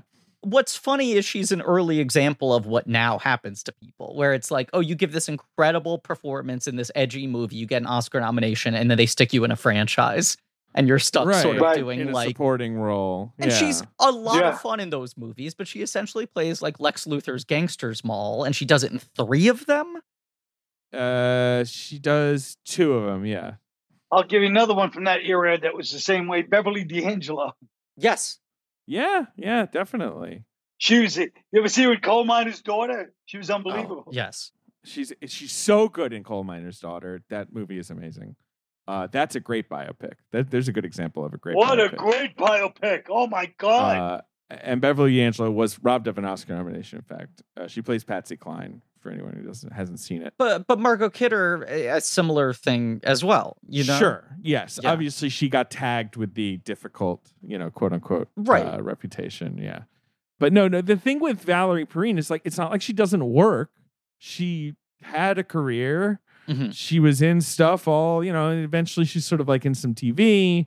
But yeah, you you would think seeing this performance like, oh, did this person go on to have like a major movie star career? And she doesn't. No, I think I think "Can't Stop the Music" kind of hurt her a little bit too. I mean, this is that's some years later, but that was such a radioactive flop, and I think she's got That's the one of the movie, lead right? roles in that. Right? She's yeah, she's essentially. I think she's the I think she's the lead. If It's her and not counting the Village People, right? yes, Yeah, yeah, yeah. right. Are are the sort of young leads of that? Yeah, Electric Horseman, I guess, is sort of the one movie she has that's sort of at her level. I forgot she's in The Border as well. what you guys should do. I'm sure you guys love hearing suggestions for your podcast. But you, what you guys should do is, is all the movies that were so, even though the big stars, big budget studio that were Coke. Because I always think of 1941, and when you said "Don't Stop the Music," that's another one. Yeah, Like Right. these Just giant that- uh, in movies New York, New York. That's a classic Right. one. in the middle of Coke era. You know what I mean? Right. Where where everyone is on coke. Everyone is on coke. Rather Yes. than picking a director and go through all their films, we construct a miniseries where the auteur is cocaine, and it's movies that were primarily directed by cocaine. and you could almost try to like find the people in it and find out who was the big coke dealer at that time on the movie set. I'm sure they had one big dealer on each one of them. You know. Oh, it's it's like knowing the, the good DPs or the good the good Yes, you know, yes. casting directors. Like, who was the dealer on this one though? Oh, well, that's why Yes. it's good. Oh, oh, it was Joey. It was, you know, it was Joey John. uh, Whatever. What were you gonna say, Griff? Th- this is sideways relevant because it's a Hoffman story. Have I ever told the Papillon Steve McQueen story on on the mic? Uh, Not that I can remember. Okay, so uh, uh, my friend Barry Josephson, who's a, a Mhm. great producer, produced the Tick. He uh, who started out uh, representing comedians. He he was Whoopi's first uh, manager. He was working with someone who produced. No, he it was he met Dustin Hoffman, and he was he was talking to Dustin Hoffman about what it was like to work with Steve McQueen on Papillon, right?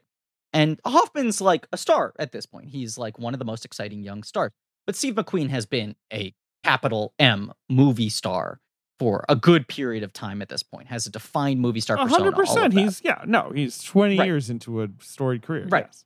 and I think that's the first time that Hoffman is working with someone who is undeniably has that much more movie star Hollywood weight than he does in one of these movies, right? Uh, as as the dominant lead. So Barry asked him what it was like working with McQueen, and he goes, "Eh, "This is I'll tell you what it was. McQueen was the first time that I understood what a movie star is, what really defines the amount of powers a movie star can hold, right?" And he said, uh, "You know, uh, we filmed the whole movie on this island." and it's hard to get to, right? There are only like so many boats that go back and forth per day. We're all staying on the island because we'd lose time otherwise. And McQueen was so obsessed with racing his cars Right. that he demanded that they ship one of his sports cars, you know, one of his Italian sports cars to this island so he could do laps around the island on his off time because it was such a vice for him that uh he he, he couldn't he couldn't go 2 days without fucking uh, tear rubber, right? And and Barry goes, "Wow, that's that's crazy." So he was such a movie star. He got them to bring the car over in the big box. Paid whatever hundred thousand dollars to get the car over. And he goes, "No, that's not the story. The story is that he had his mechanics uh, pull apart the car and hide cocaine everywhere inside of it, inside of the tires, inside of the engine, inside of everything." Because um, the the fucking the customs were so extreme. I forget where it was they shot Papillon, but they could find ways to successfully smuggle cocaine in. So Steve McQueen essentially had them use like a two hundred thousand dollars sports car as the packaging for his cocaine. I mean, that's impressive. But what's not impressive is the French Connection came out two years earlier, the biggest movie in the world, and that was the whole thing. They smuggled cocaine, heroin in the car. This fucking hack. Well, I'm just saying, he's lucky he didn't get caught. Yes, Wasn't that hard to absolutely. figure out? right. It's lucky no one was like, "Hey, remember that movie French Connection?" Though.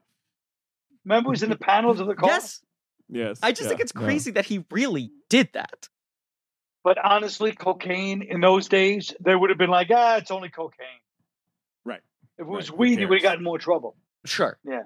Well, that was uh, uh, Popeye famously also. They're filming on Malta, and they'd get shipments of what the, they uh, had been told. The studio had been told were uh, camera equipment, and they'd open up the crates, and it would just be cocaine. It was just Bob Oh, Evans shipping crates of cocaine to Malta. Another movie that is primarily directed by cocaine, co-directed by Robert Altman, but cocaine is really the auteur of Popeye. Yeah, all 80, I would say 80 to 82, there was a lot of big, Sure. big movie disasters from Coke, you know, just bad movies. Yeah. And Coke ruined them, man. Okay. Are there any scenes we're not talking about? there's the moment where he's making the argument to his uh, to his lawyer that they need to allow him to do his entire routine in court. Yes. Right. And uh, the the lady I'm dating said like, "Oh, is that where this movie's going? Is that really where the plot's heading?" Like she Right, was sort like of preconditioned to expect the biopic. Right. Right. This is going to be the final 20 for minute judge, performance. and the judge Right. is like, you know, like starts Right. clapping slowly. And instead, there, you got the scene, which I think is maybe Hoffman's best scene, where he's arguing with that the, the judge to let him do it. Yes, I agree. He was funny in that scene. He's funny in that scene, yes. and then you pretty much hard cut from that scene to dead body on the bathroom and interviewing everyone about how he ended up that way.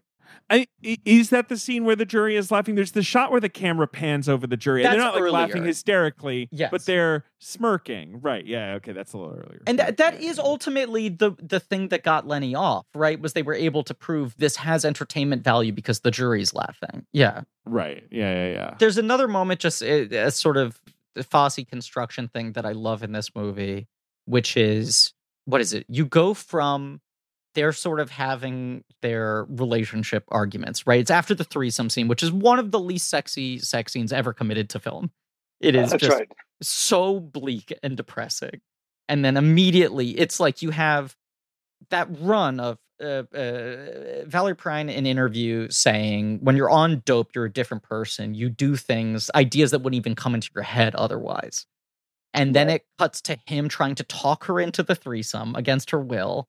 Then the threesome, which is so depressing. And then him yelling at her for the fact that she was too into the threesome. Right? Right. Right. which I think is kind of like an incredible run of the movie. And then he sort of settles the argument by saying, like, well, we should have a kid. And then you hard cut to them at the Chinese food restaurant with the kid Right. sucking on the Right. ribs, yelling, you know, her zonked Right. out, showing up late, all that sort of stuff. Yeah, the stuff with the kid really got to me. I can't handle that anymore. Like I can't handle neglect of children. Um, The- go ahead. Yeah. The cut to me that's brilliant is you cut from him saying we should have a kid to the kid acting up, her showing up late, and then there's another cut to him in the booth at the same restaurant, and you realize we're seeing his memory of the last time he was here. And then when he goes to pick up the takeout, the guy says, like, your wife's very beautiful. And he goes, We're divorced. And you've skipped over like three life stages and two cuts. Right. Like the construction of that is really cool to me. It is cool. That's what's all. That's everything that's most interesting about this movie, and the thing that is least interesting, fairly or unfairly, Yes. is is Lenny Bruce. You know, proselytizing. right. You know, I was watching it with my wife, and she was she was like, uh, I guess you know, she kept saying the thing that we've been saying. It's like, I guess this was different, or like, I guess this was un, unheard of at the time, right? Like that's how you sort of just explain it away. Yeah. it was still unfairly done. Unfairly. Unfairly. I'm voting unfairly. vote unfair. Uh, but yeah, that but scene yes, though when when the kid is with him and the uh honey is on the phone saying like you got to do this and he's ignoring her I I I was really my skin was crawling watching that which is just a personal thing now I just can't handle it anymore I met her a couple of times. Kitty Really? Bruce. yeah, Yeah, back Yeah. in the eighties. And uh I was like, she was really nice. Backstage at Bleecker Street, at this theater on Bleecker Street, they used to do comedy night, you know. mhm. And I was like, Your I go to one time, I go, Your father was the mo-, and I could see her face was like, Oh, shut the fuck up. I've heard this right from who everybody. in my life." cares I basically was like, blah, blah, blah, blah, blah, blah. And she was like, Oh God, another asshole. But but I she can't say I can't say she was wrong. she uh, after he died got uh, George Pataki to overturn the well obscenity honey charge. did honey did right Honey Not- did. Yeah, sorry, Kitty. sorry, Yeah, sorry. not, not Kitty. Kitty. Sorry, sorry, sorry, sorry. Yes. yeah honey George Pataki? Yes. George Pataki, uh, as What year was that? New York, two thousand and three. Colin, that's that's that's how long it took. Uh, pardoned him, I obscenity, right? guess, for the obscenity thing. Yes. Um, and she, yeah, she. Li- I mean, Honey lived until two thousand five. She lived to the age of seventy eight. D- died to, in Hawaii. Moved to Hawaii. favorite place. Yeah, moved to Hawaii. That's a a fun sequence too when he goes to visit her in jail, and you have that reverse shot of the three female convicts in their sort of skirt uniforms at the respective windows, and he's showing her It's the great. album. Yeah, they're Yeah. they're just things in this I love, but it- but it also is like it feels in so many ways like a dry run with technique and structure to what he's going to do in all that jazz, and in all that jazz, Right. he has a protagonist who he completely understands because it's himself Right. he understands this guy's art form. He understands how to show that this guy's good at what he does. That's the thing. He understands Right. the art form and all that jazz so perfectly. Yeah. And Yeah. like it's actually fascinating in all that jazz when you see him staring at you know the fake Lenny movie. Yes. And it almost seems exhausting, like even to watch it within as a movie within a movie. You're sort of like, ah, Jesus, this guy keeps fucking yelling.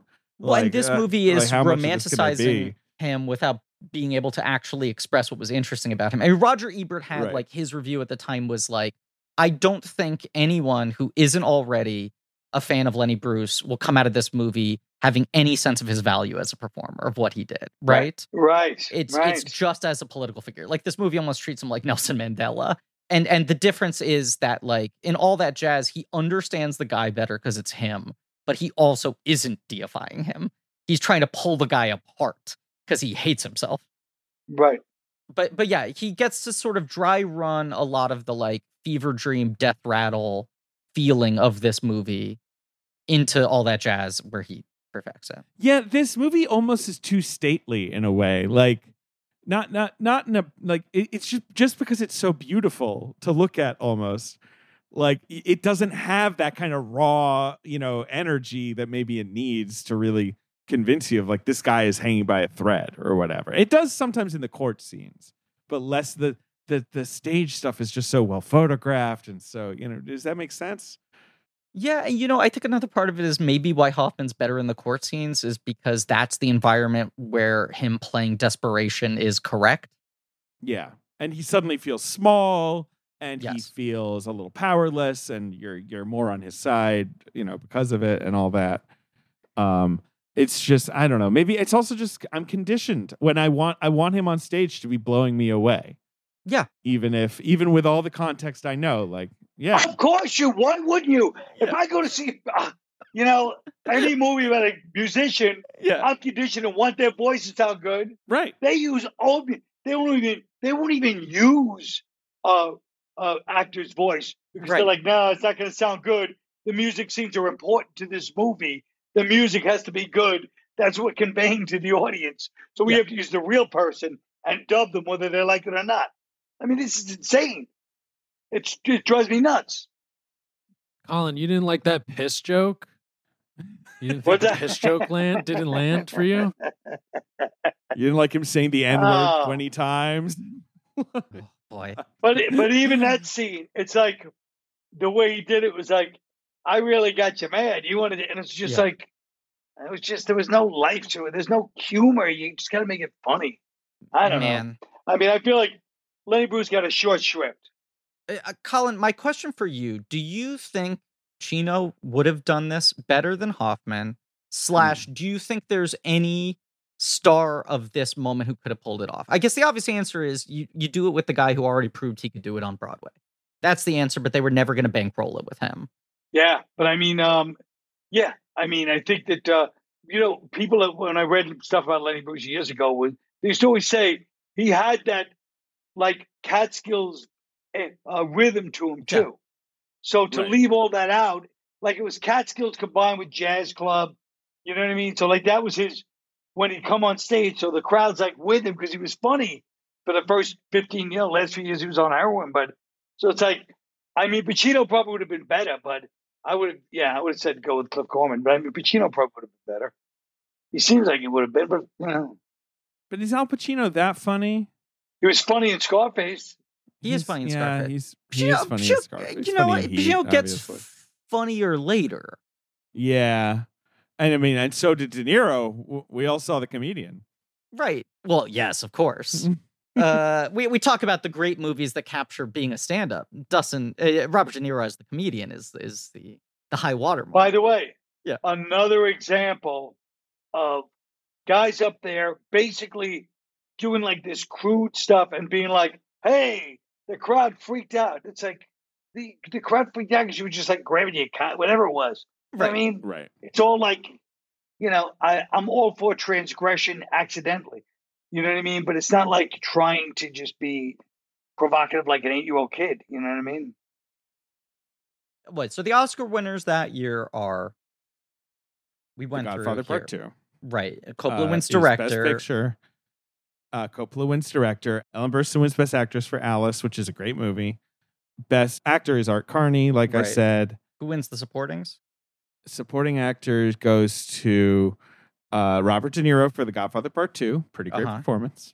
Yeah. yeah, and yes, yes. Ingrid Bergman for Murder on the Orient Express, which Oh, is a little bit of a sort of like, oh, you're you're a legend. Like, thanks for giving us one more perform. Right, it's her last win. Uh, She she is very good in that She's movie. very good but that that. is a She is. performance that out of context you're like, are you really going to give her the Oscar for that? They they just she- lost their fucking minds for the fact where it's like she's not wearing makeup. Right. she's doing an she's accent? old. Right. Uh, she beats like Talia Shire in Godfather 2. She beats Madeline Kahn in Blazing Saddles, which is a great nomination. mm-hmm. You know, but yeah. So obviously, this is this is the height of New Hollywood. It's such an exciting time for cinema. Amarcord wins Best Foreign Film. Uh, you know, what are some other movies? Obviously, Chinatown, The Conversation. These are big movies of that year. Uh, Young Frankenstein, Day for Night. Like I mean, you know, the, it's it's a good year. It's a huge Howard Hawks won an honorary award, and so did Jean Renoir. Sounds like a good Oscars, honestly. And this movie came out, well, premiered in November, but it really comes out in December. Okay. Uh, that's the weekend I'm giving you, um, late December 1974, where Lenny is opening number six at the box office. So it's not in the top five. okay. But but that is even insane to think about. That it opened at number six? Yeah. I think it, you know, Hoffman is a big deal. No, I know. I'm just saying, could you imagine a movie like this opening at number six today? Under any circumstances, even if it starred uh, fucking Channing Tatum as Lenny Bruce. Uh, you're right. You're right. You're right. Uh, number one at the box office, and uh, Colin, we're guessing the top five of the box office from the week this came out, just so we. Can, Oh, all right. Um, I'm gonna give number one. It's a big hit. It's been out for months and months and months. It's a it's a thriller. It's a crime thriller. Uh, kind kind of a a cultural Uh, movie. Yes. Do you think you know what it is? Klute. It is not Klute. Uh, although he leaned Klute- when- all the way into his screen when he said that. It is a far worse movie than Klute. It is It's a not far a worse particularly. movie than Clue. it's it's. I suppose it's an effective. It spawned many sequels. Okay, it's it's not a Dirty Harry movie. No, but mm, that's the vibe. Is it Death Wish? It's Death Wish. It's Charles Mm. Bronson's Death Wish. Mm. Yeah, Yeah. yeah. Uh, what do you think of Death Wish, Colin? Love it. Yeah, Love Death Wish. he's yeah. he's he's, sh- he's shooting people. I, I loved Death. The rest of them I didn't like, but the original was. Although I'll I'll admit, Death Wish when he goes to Arizona in the middle of the movie is very strange. Yes, he, he goes to like uh that's where he gets his guns, right, or whatever. Yeah, yeah. yeah. It's a mo- and Stuart Margolin plays a guy from the West, from Love American style. Stuart Margolin does not look Yeah. like that Western guy, and um, but uh, but yeah, well, I'm a sucker. Anything, anytime I see New York in the '70s, you I was gonna say, automatically I'm gonna right. be That's predisposed. the thing. Yeah. Right. Like like uh, any, any movie shot in New York between like 1965 and 1983 has that as a special effect, which is just you're capturing New York City in the background. Yeah. Yeah. Yeah, that that that poster where he's in Central Park That's or right. whatever. Yeah. All right, number two at the box office. One of the biggest hits of the year, disaster movie. Not the Uh, Towering Inferno. It's not Towering Inferno. Is it Poseidon No. Adventure? no, Is it uh Earthquake? it's Earthquake. Okay. Who's who's the lineup in Earthquake again? Uh, Charlton Heston, Ava Gardner, George Okay. Kennedy, Lorne Greene. That's your that's your big four. Got it. Never seen Earthquake. Me neither. Weird group. It had it had the thing right where the the, the they had like surround sound, early surround sound. That was its Oh, big sure. Yes. Uh, yes. That you would feel like the earthquake was happening all around you. Co-written by Mario Puzo. Yes, yeah. Well, he was a you know He got his fucking paychecks after Godfather. exactly. Oh yeah. Um, number three at the box office is a film we mentioned uh, that Bob Fosse worked on. Not Little Prince, is it? It is Little Prince. Really? What? Yes, I thought Little that was a big flop. Yeah. it was a big flop, but it's in the box. You know, it just came out and it's it's hanging around. I've never seen it. I, I just want to say because I hadn't made this connection before, but uh, uh, JJ pulled up some quotes in the in the research dossier that that linked this up. A lot of people think that Michael Jackson's uh, sort of solo career dance style, including the moonwalk, come from Bob Fosse's performance in The Little Prince. That's interesting. Oh. Well, There's you a, there's a Right. similarity there that I didn't realize. He was influenced by Bob Fosse, yeah. Absolutely, yeah. And it's, if, we- if if there was one movie he might be interested in watching, it sounds like it was that one. Absolutely, and and Bob Fosse's sort of uh, doing the the jazzy Lizard King thing. Uh, number four, I'm gonna get. You're gonna get four. Okay. Number four, one of the biggest hits in 1974. It's a sequel. It's part of a sort of, sort of. Bye bye, you know, Braverman. It's not Bye Bye Braverman. Uh, Which, of Um, course, was a sequel to Hi Hi Braverman. No, it's a sequel to Bye Bye Birdie, right? Yeah, Oh, sure. Um, uh, it's no, it's a sequel. It's part of like a franchise. It's one of those things that you're like, that was huge in the 70s and now it's forgotten. It's is it an airport movie? Nope. Huh. That was a good guess. Thank you. Okay, forgotten. can give you a 70s frank- Is, genre is it a you Billy want. Jack movie? It's a Billy. It's a Billy Jack movie. okay. Born losers.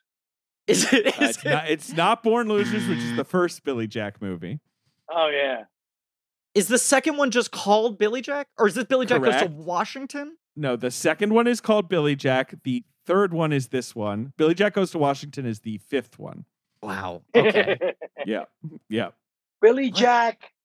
I can't believe I don't know this. I should know. I should know this. I was there. give us give us a sort of title structure. hint. What is Billy Jack? Are, are we describing an activity that he does this time? Something's happening to him. something happens. Lo- love finds Billy Jack. Billy Jack No. goes bananas. No, I mean, I think he's always going bananas, but no. God, this movie is three hours oh, long. Oh, oh, oh! It must be the tra- is- unwatchable. I think I know the answer. Is it the trial of Billy Jack? It's the trial of Billy Jack. That's right. I don't remember that. Colin, have you seen these movies? I've never seen a Billy Jack. I saw them when they came out.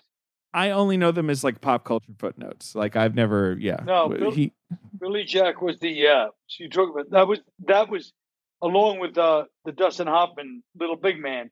Billy Jack was the the revenge of Native Americans, you know, basically on uh you know for all the westerns of the old days. But also Right. so fascinating because they were like these outsider films. Like they were made independently outside of the studio system. Tom Laughlin had no charisma. No, And and he and he just like willed himself into being a movie star and made a franchise out of it. And they were so huge. Yes, he did. Yeah, it was crazy. It was crazy. Even at the time, people were like, "Who the hell is Tom Laughlin?" yeah, he later founded a Montessori school and then ran for president three times. What? He founded a Montessori school and what? He Ran for funded, founded a, president. Mon- a Montessori school and ran for president in 92, 2004, and 2008. I love it. He probably taught martial arts Montessori style. He Exactly. received 154 votes in the New Hampshire primary against George W. Bush. Well, Oh, all right. Everybody used to quote him when I was a kid. When I see this, I just go berserk. And he- that Right. That was, was his a big thing. quote back when I was a kid. yeah. Billy Jack. Okay, number five at the box office is probably not a movie you're going to get, Griff. It has Hmm. a very chilling title. Uh, it is a southern set crime drama. Um, all right, That's best. No, I, here's chilling the title. clue. I know what it's called. What's it called? Harlan County. It's not that. um, no, it's it's Make not it, that good. it county Uh, line. Uh, it's not Macon County Line. That's that's a, yeah. No, I think that movie's come up before, hasn't it, Griff? Almost definitely. Yeah. Texas Chainsaw Massacre. It's not Texas Chainsaw Massacre. It's it's it's okay. Here's here's the thing. Yeah. It is the screen debut of O.J. Simpson. Fuck. The it has two titles. It had two different titles. It also stars Lee Marvin and Richard Burton, if that helps.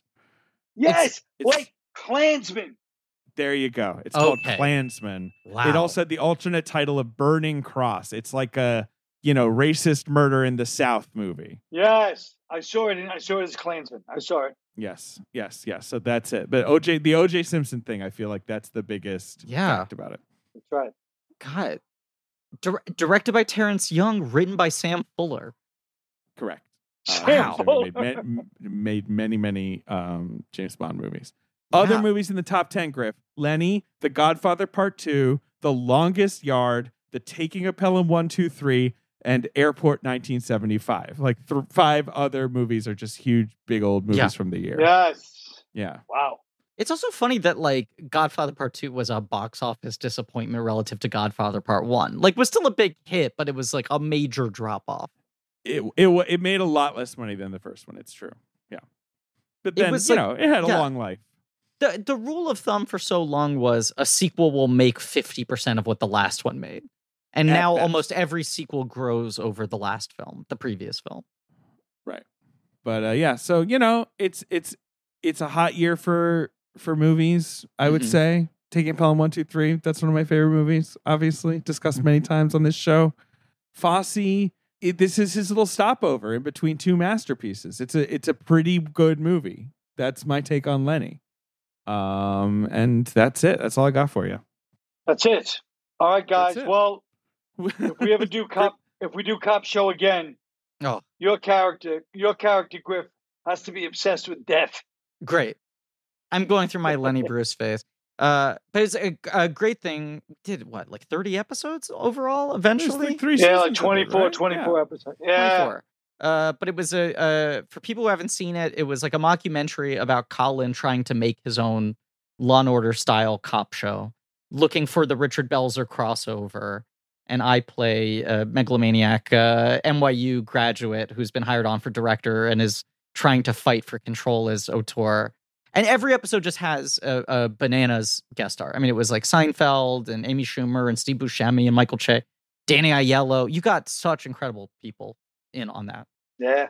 Gaffigan. I'm trying. It, the the It's- list goes it's so on and on. And on JD and on. Amato worked on it, right? JD Friend of the Amato was the director. Yeah, Yes. director. Yes, our good friend. Yes. Yeah. I highly recommend people watch it. And uh, people should watch uh, several of your shows are on Netflix now. They should. Uh, watch. Just watch New York Story. That's my favorite. I look, I am I am biased because I'm a New Yorker, but it is just like you breaking down the sort of the the semiotics of New York City. This like anthropological yeah. study of how we all coexist with each other that is just like so dead. I saw it like three times, Colin. Oh, Uh, it was it was so- so great, and I'm always excited to see what you do next. I mean, we were talking about this right before uh, we were recording. uh, You're working on new stuff, but it is that thing with you where I feel like you are able to make really trenchant observations, but you also are funny. Like you are not self indulgent. You can make these larger shows that have larger themes and ideas and and observations and everything, but there's also a joke every 15 seconds that is earned. Thanks, yeah, because uh, that's a good thing about working at clubs too, because I work those shows out in the club, and then so but you can't you can't lose them. Like you said, they're drinking. They'll space out. You have to keep them by being Yeah. joke, joke, joke. So it's good training, you know. Yeah, and I, I don't mean to damage your reputation and and and uh, uh, destroy your your carefully honed persona by saying this on mic, but you you truly are one of the nicest people I've ever worked with in show business. No, same to you. Same back. It, it- you you are you are such a, a gentleman and so, such a kind, supportive person. I really appreciate you doing the the, No, the podcast. No, you're you're amazing. People still bring it up all the time. You they always go, "Who's that director?" Well, they know you from the tick, but they're like, "That guy's amazing." They loved you so much. You were so brilliant on that show. it's Damn it! such a fun show. Damn it! Yeah. Ah, all right. We'll revive it. We'll All right, revive it. Take at some take us out, Griff. Take us out. Uh, thank you all for listening. Please remember to rate, review, and subscribe. Thank you to Marie Bardi for our social media and helping produce the show. Uh, AJ McKeon and uh, Alex Barron for editing. Uh, thank you to JJ Birch for our research, Joe Bone, Pat Reynolds for our artwork, Lane Montgomery and the Great American Novel for our theme song. You can go to blankcheckpod.com for links to real nerdy shit, including our Patreon, blank check special features, where we are doing franchises and we're getting ready to go through the uh, the Roger Moore Bond movies. Speaking of Terrence Young, did he do any of the Moores or did he only do Connerys? No, I think he only did. He did like Doctor No, and From Russia with Love and Thunderball. Yeah, he only did Connery's. Yeah. But but uh, uh, check that out, Colin. Thank you again for coming on, Thanks for having me. Good to see you. Thanks, David. gentleman and a scholar. Uh, tune in next week for. I'm I'm just gonna say it right. Uh, yeah. Say it. You won't jinx it. Tune in next week for all that jazz with special guest Lin Manuel Miranda. Yeah, excited to do that. One. Yeah. Uh, and I when I when I texted Colin to ask him to do this, I said, please do us this favor because the ratings are going to crash the episode after yours. We need someone big to come on and talk about Lenny. that episode's already a write off for us. We can't sell any advertising on that one. No one wants to touch it. Uh, and as always, I, I'm not shitting you. Next week, Lin Manuel Miranda is going to be on this podcast.